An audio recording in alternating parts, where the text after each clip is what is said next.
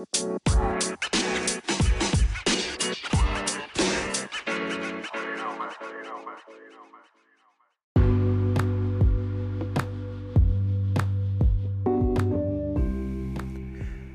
ーこんばんは横田直也です、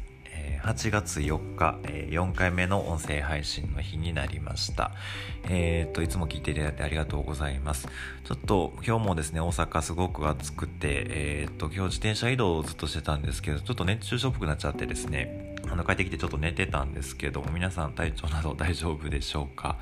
えーっとまあしばらく暑い日続きそうなんでちょっと頑張らないとなと思ってるんですけど今日はちょっと自転車でですね昨日あの配信でちょっと言ってた美術館に中之島大阪の中之島の国立国際美術館というところでやっている、えー企画展に行ってきましたちょっと内容がですね、えっと、抽象世界、アブストラクションってやつですね。アスペクツ・オブ・コンテンポラリーアートみたいな書いててですね、まあ、抽象抽象芸術の、えー企画展みたいなのをやってたのでちょっと見てきました、えー抽象芸術というぐらいなんでかなり抽象的な作品が多くてですねパッと見ただけでは全然何かわからないみたいな絵とかがすごく飾られててですね。えー、とその解説本なんかを買ってきてみたのでちょっと後でまたあの解説を見ながらあの作品のことを振り返ろうかなと思ってるんですけどもう本当にこういう美術館に行くと大体そうなんですけどこの解説みたいなのを読まないと結構わかんないですよね。あの美術館になかなか行き慣れてない人も多いと思いますし僕もあまりまだそんなにたくさん行ってるわけではないんですけど例えばそのよくあの音声ガイダンスみたいなの借りれることが多いのでそういうのも借りたりした方がいいんだなとか思うんですけど結局その作品のあの作者の意図だとかそれが作られた時代背景っていうのを知ってですね初めてその美術の何かその価値というかそういうのが理解できるものだと思うのでもうそういうもう特に各あの作品に触れる時はそうやって、えっと、背景部分っていうのを知るっていうのがすごく大事だなと思っていつも、え美術館には行ってます。で僕は美術館に行く理由はもう美術が好きっていうよりかはですねあのよくいつも言っている非言語を捉えるみたいなところの力を伸ばしたいなと思ってるからっていうのが一つ理由としてあるんですよね。これよく言うんですけどちょっと難しいってよく言われててその非言語を捉えて何ですかみたいな質問もあったんでちょっと今日はそんな話をしようかななんて思ってこの話題にしてみております。で、まあ、非言語を捉える非言語っていうのはいわゆる、まあ、その言語情報ではないこと言葉ではないもの全部。例えば音楽だとかこの美術だとかあの風景だとかもうそういうこと全般を非言語って言うと思うんですけどもそこにあるその背景にある、えーさっき言った時代背景だとか作者の意図みたいなところを理解してそういう非言語を捉えようっていうのが今回の僕が言ってる非言語を捉える力ってやつですね。まあ、これができると何がいいかというとですね今その世の中で起こっている出来事だとかそういうことを捉える力っていうのも同時に身につくんじゃないかなと。非言語っていうのを捉えてそれを自分で言語化してみる力、まあ、そういうのがいつも大事だと言ってるんですけどとにかくあの重要なのがこの視点の数を増やすことだと。この非言語を捉えるためには視点っていうのがいるもんだといつも言っております、まあ、その知識も大事なんですけどこの視点量が多いほど捉えられる世界が変わるんじゃないかっていう話がありまして例えばちょっと難しい話ですけども例えば日本庭園とかすごい僕好きなんですよね。あのー京都の無林庵っていうところがすごくお気に入りなんですけど南禅寺の近くにある、えー、とちっちゃい、えーとまあ、庭なんですけどもこの、えー、と小川治兵衛さんだったかなこの庭を作った人の、まあ、意図とかを聞くとやっぱりすげえなって思うことが多くて。例えばあの庭っていうのはその視点場ビューポイントって呼ばれる、まあ、視点場っていう場所があるんですよね。そこから見ると一番あの庭が綺麗に見えるみたいな場所があってですね。でそこから見える景色だとかっていうのはまあその意図、えー小川治兵衛さんが作った風景の意図がそこにはあるわけで例えば有名な借景景色を借りるって書いて借景っていうその奥に見える山もその庭の一部の風風景の一部にしてしまおうっていう、まあ、山も含んだ風景を作っているだとか。あとこれちょっと定かでないんですけどちょっと聞いたような聞いてないようななんですけどその視点場に座ると、まあ、どこからか水の音が聞こえると。あの川は直接は見えないけど。で近くにあるその水路でその水の段差を作ってですね、まあ、ピチャピチャと音を流している音をあの視点場の、まあ、茶室ですね。茶室のその軒の部分に反射させてその視点場に音を届けるみたいな設計をその当時にしていたみたいな話があってですね。それ聞くともうめっちゃすげえなみたいな思って日本庭園っていうのにすごく興味を持ち出したんですけど結局そういう視点があるかどうかで、まあ、視点プラス知識ですね。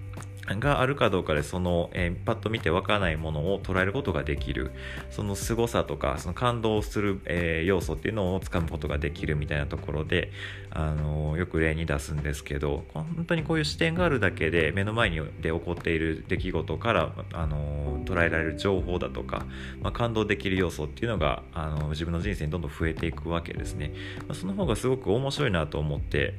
あのいつも重要視はしてるんですよなのでもう本当に何回も言いますけど視点を増やすことみたいなのは本当に大事だなと。で、これは視点を増やすために何が必要かっていうと、結局、まあ、そういう視点を持っている人と話したりだとかすることかなと思うんですよね。例えばそのスキルで言うと、もう手軽にそういう視点を取り入れられて、その人生が変わるみたいな話で言うと例えば絵を描くことあのよくデッサンなんかをあの進めるんですけどデッサンってその,、まあ、もそのものをよく見て、まあ、描くみたいなことなんですけど本当にそのデッサンをしただけで、えーとその描こうと思っている対象のものの輪郭っていうのをよく見ようとかそういうちょっと目線があの絵を描く目線になるんですね。でその先にあるのはその普段の景色もそういうなんか物の見え方が変わるみたいな体験ができてしまうと。なんかそういう感動体験をしたことがあったんでよく勧めるんですけどデッサンをするしないって結構あのやったことある人は分かると思うんですけど見える景色が変わるみたいなのがあったりするんですよね。もう本当にこういう感動体験をたくさんしてほしいしえー、視点が増えると本当にあの世の中で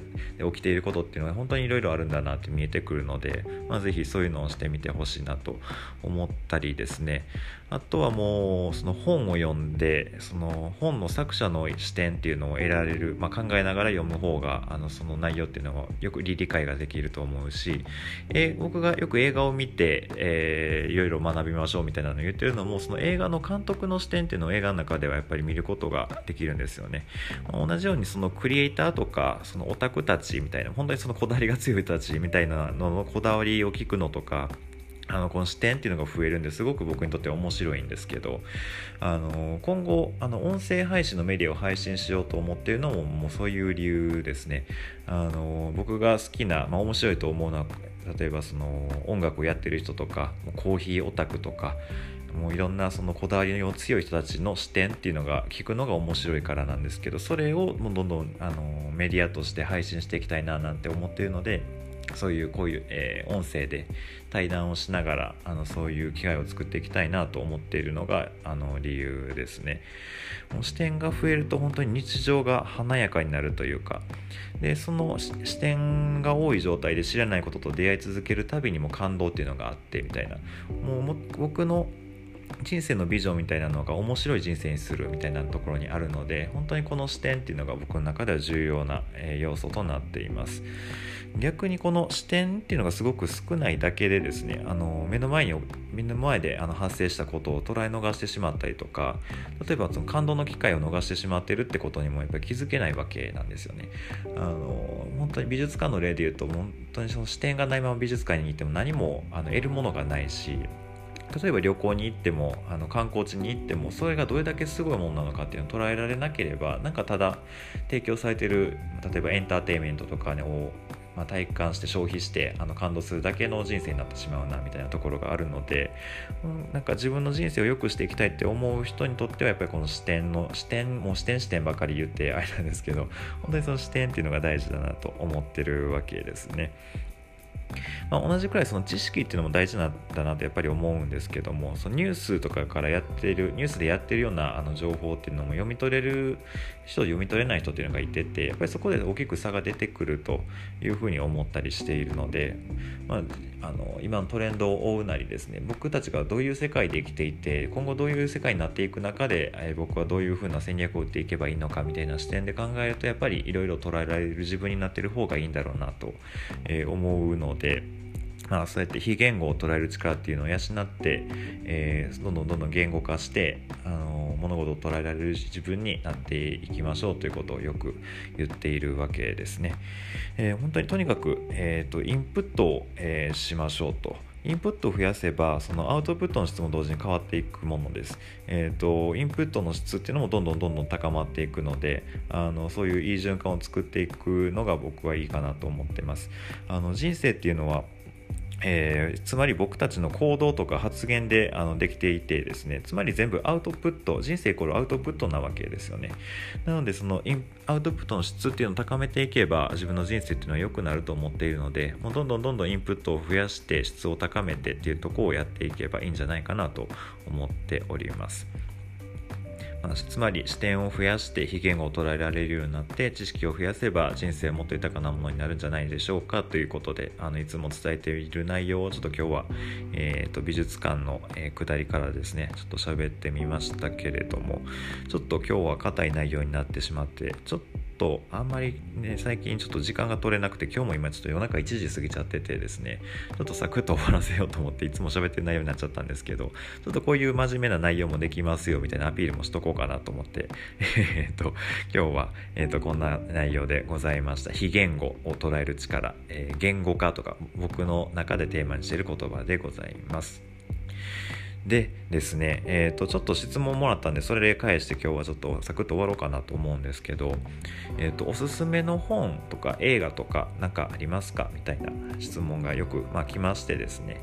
ちょっとこの質問結構難まあもちろんいっぱいあるんでちょっと絞るの難しいんですけどちょっと頑張って一つずつ選んでみようかなと思います。えっ、ー、とおすすめの映画で言うとですね僕結構僕の周り好きな人多いんですけどあのタランティーノ監督ですね。クエンティン・タランティーノ監督の作品が結構良くてですね。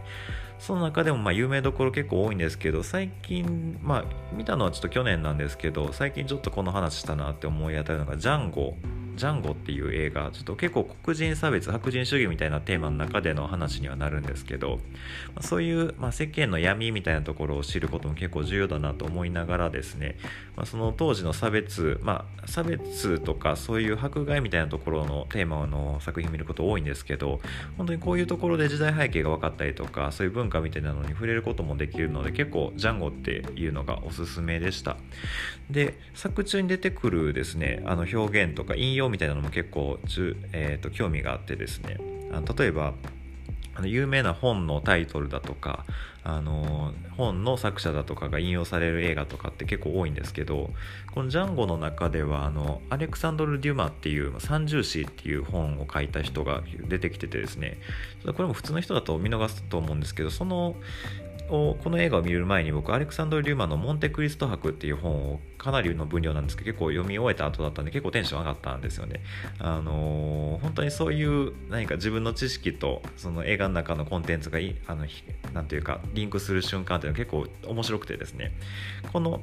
あのモンテクリスト博を読んであのー読んでっていうかそのモンテクリスト博の作者のアレクサンド・リューマーっていうのを引用するっていうことはやっぱそのタランティーノはそういうのが好きだったんだなみたいなことも分かったりするのでなんかそういう視点をあの手に入れられるっていう意味でもあの映画を進めてるんですけどこの「ジャンゴ」っていうのをぜひ見てほしいなと思います。ちょっと前半暗いんですけど後半スカウトするんで結構おすすめです。